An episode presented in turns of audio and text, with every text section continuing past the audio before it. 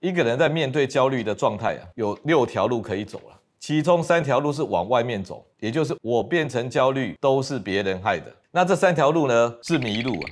那我们今天是在讲第二条迷路。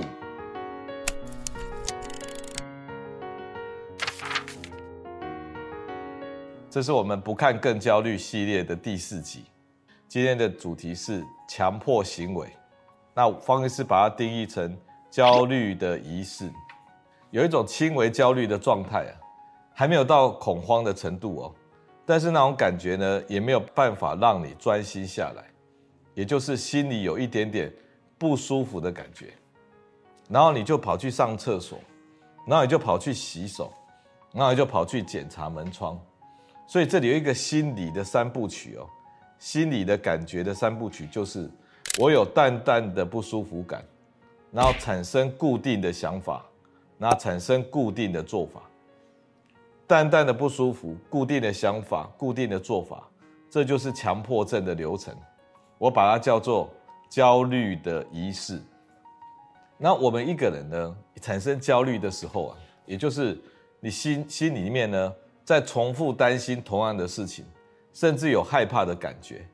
那你身体呢，已经变成僵硬，脖子很紧，然后呢，心脏、胸闷、心悸。然后呼吸都变得更更不舒服，这一种情况下，你知道说我已经焦虑了。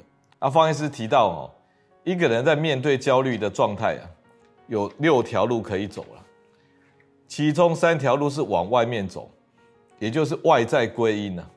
我变成焦虑都是别人害的。那这三条路呢，是不对的路，是错误的路，是找不到回家的路，是迷路啊。这三个迷路哈。分别就是说，第一条路是我还在找敌人，敌人在哪里我不知道，但我一直都在找敌人。第二条路就是原来啊，我的焦虑是别人害的，是什么害的呢？是我的尿意害的，是我的细菌害的。第三条路呢，也是回不到家的路，就是我有一个很神秘的敌人，那这个神秘的敌人呢，让我觉得不舒服。那我们今天是在讲第二条迷路，也就是。我的焦虑原来啊，是我有不舒服的感觉，我的尿意，我的细菌。那上一集我们提到说，哈，面对焦虑的第一条迷路呢，就是否认焦虑了。也就是说，我这个人啊，没有焦虑的感觉，我不可能焦虑的，我没有焦虑，我只不过是胸闷，我只不过是哈医生说的自律神经失调，或者是用超音波看到我二尖瓣膜脱垂。那因为我得了这些病，所以我才会胸闷的，是我心脏的问题，是医生要解决的。我个人是没有问题的，我是绝对不会焦虑的。所以第一个外在归因呢，就是否认焦虑，把问题呢丢给别人，把问题丢给医生，或者一直在找名医，或者看更多、做更多的检查来证明呢我得了病，所以我身体才会不舒服。至于我的心理呢是健康正常的。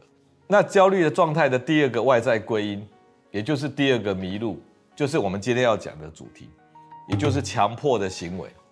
那它的主题是这样：我的焦虑呢，来自于有尿意啊，因为憋尿很难过，所以呢，我去上完厕所我就会舒服了。那是因为我的频尿呢，让我感到焦虑的。那我的焦虑本来找不到原因的，被我找到原因了，而这原因这么简单。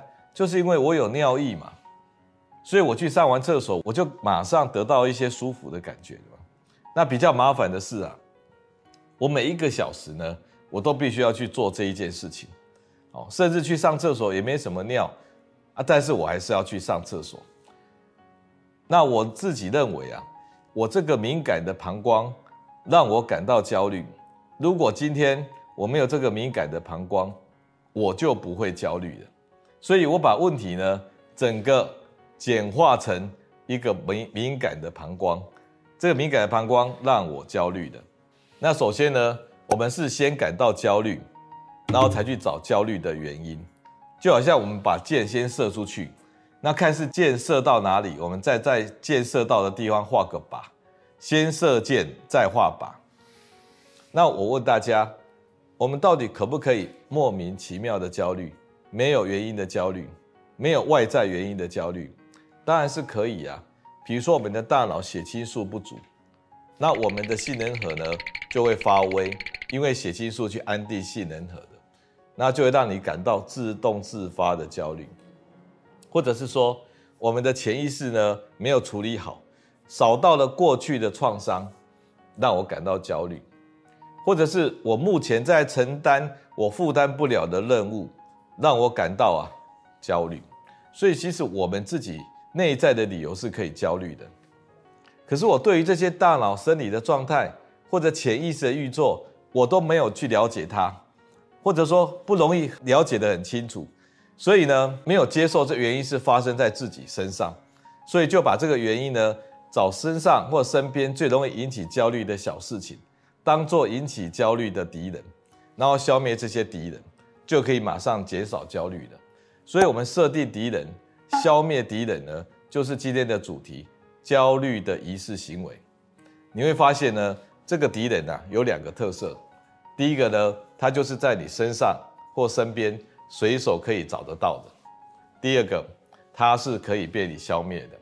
所以，强迫行为啊，就是自己设定了一个简单的敌人，然后消灭这个简单的敌人，而得到一点点啊舒服、轻松的感觉。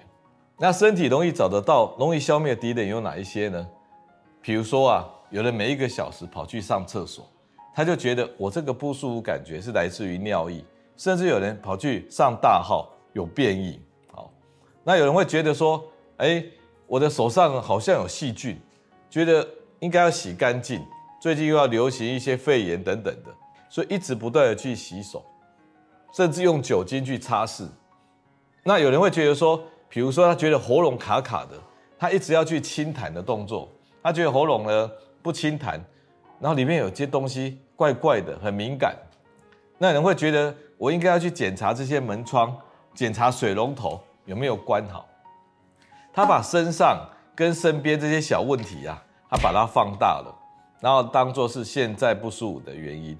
那这些事情到底要不要关心呢？事实上，这些事情不大不小啊。本质上，它的确会引起一些小小的不舒服啊。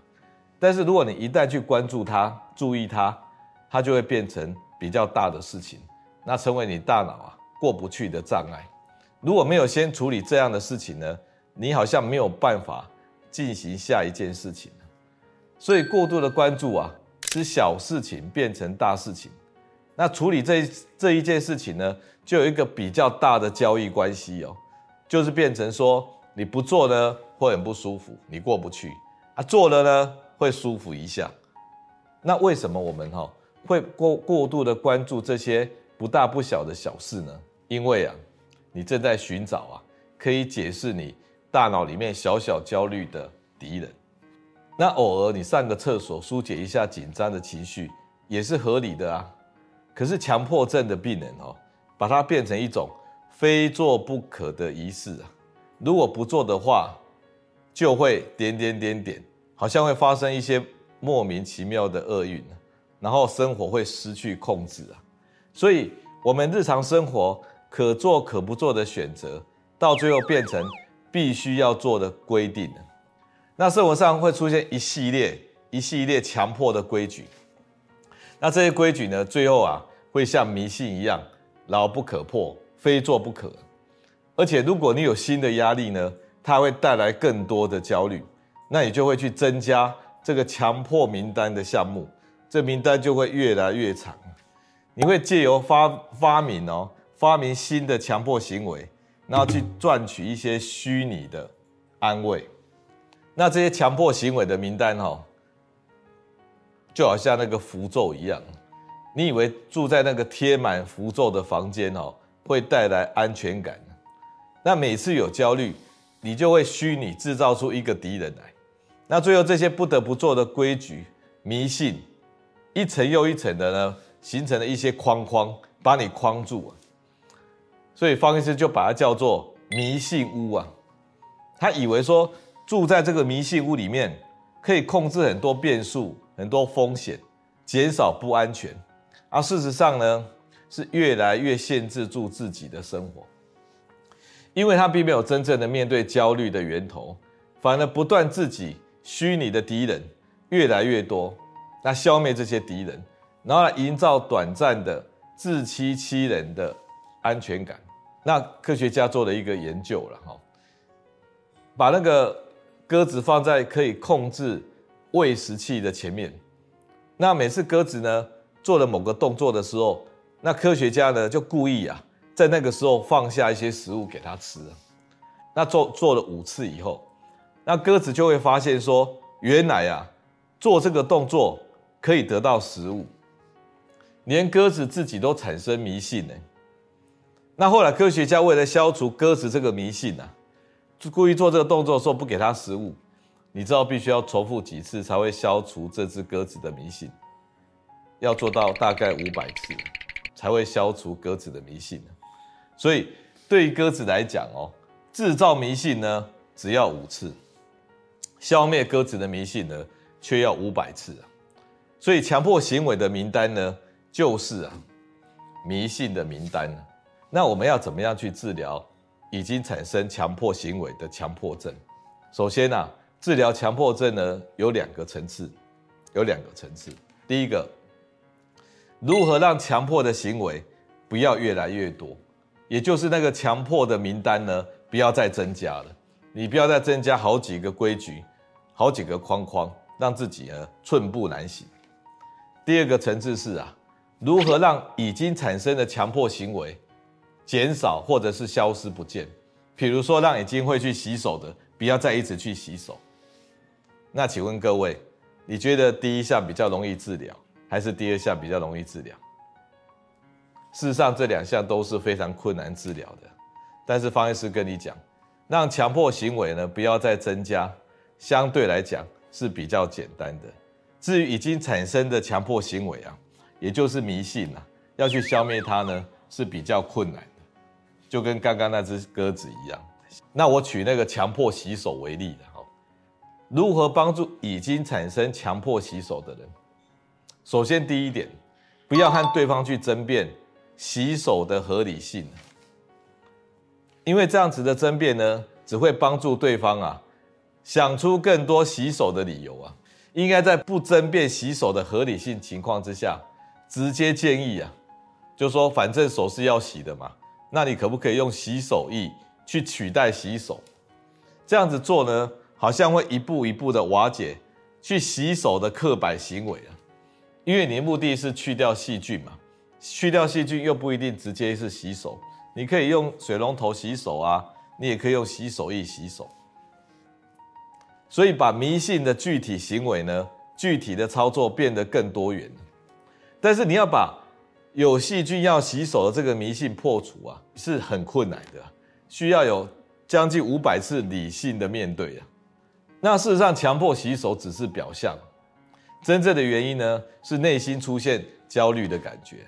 所以治疗强迫症呢的根本治疗啊，是要去治疗不断出现的小焦虑。如果不是这样子做，今天消灭了洗手，强迫洗手，改天就会出现其他强迫的行为。因为他的焦虑感一直都存在的，所以呢，面对强迫症，真正的治疗目标不是洗手，是焦虑。治疗焦虑呢，这个是治疗强迫症的源头。所以安定焦虑啊，可以停止增加强迫行为的名单。至于对于已经存在的强迫行为呢，虽然没有立即的效果，因为他已经迷信了，但是可以鼓励他会用比较理性的态度面对自己的强迫行为。因为治疗了焦虑以后啊，他缺少了焦虑的火力资源。好，最后来结论哦，我们产生的焦虑了，我们面对焦虑的方法，不是在外面找敌人，而是在我们自己的过去、现在跟未来做调整。比如说，面对过去的创伤啊，利用方医师讲的图像思考法去平衡它；面对自己大脑的生理状态不良啊。可能血清素或多巴胺不足啊，你要吃一些适当的药物来补足啊。那面对未来呢，自己负担的挑战不起、承担不起的任务，那造成过度的焦虑，要去调整它。这三条道路啊，这才是真正面对焦虑的方法。那如果走错道路，不但回不了家，原本的焦虑没有解决啊，还制造新的问题啊。比如说盖了一个迷信屋啊，那产生一大堆强迫的行为啊，那把自己困在里面。那以上是面对焦虑走错的第二条路的分享，谢谢各位。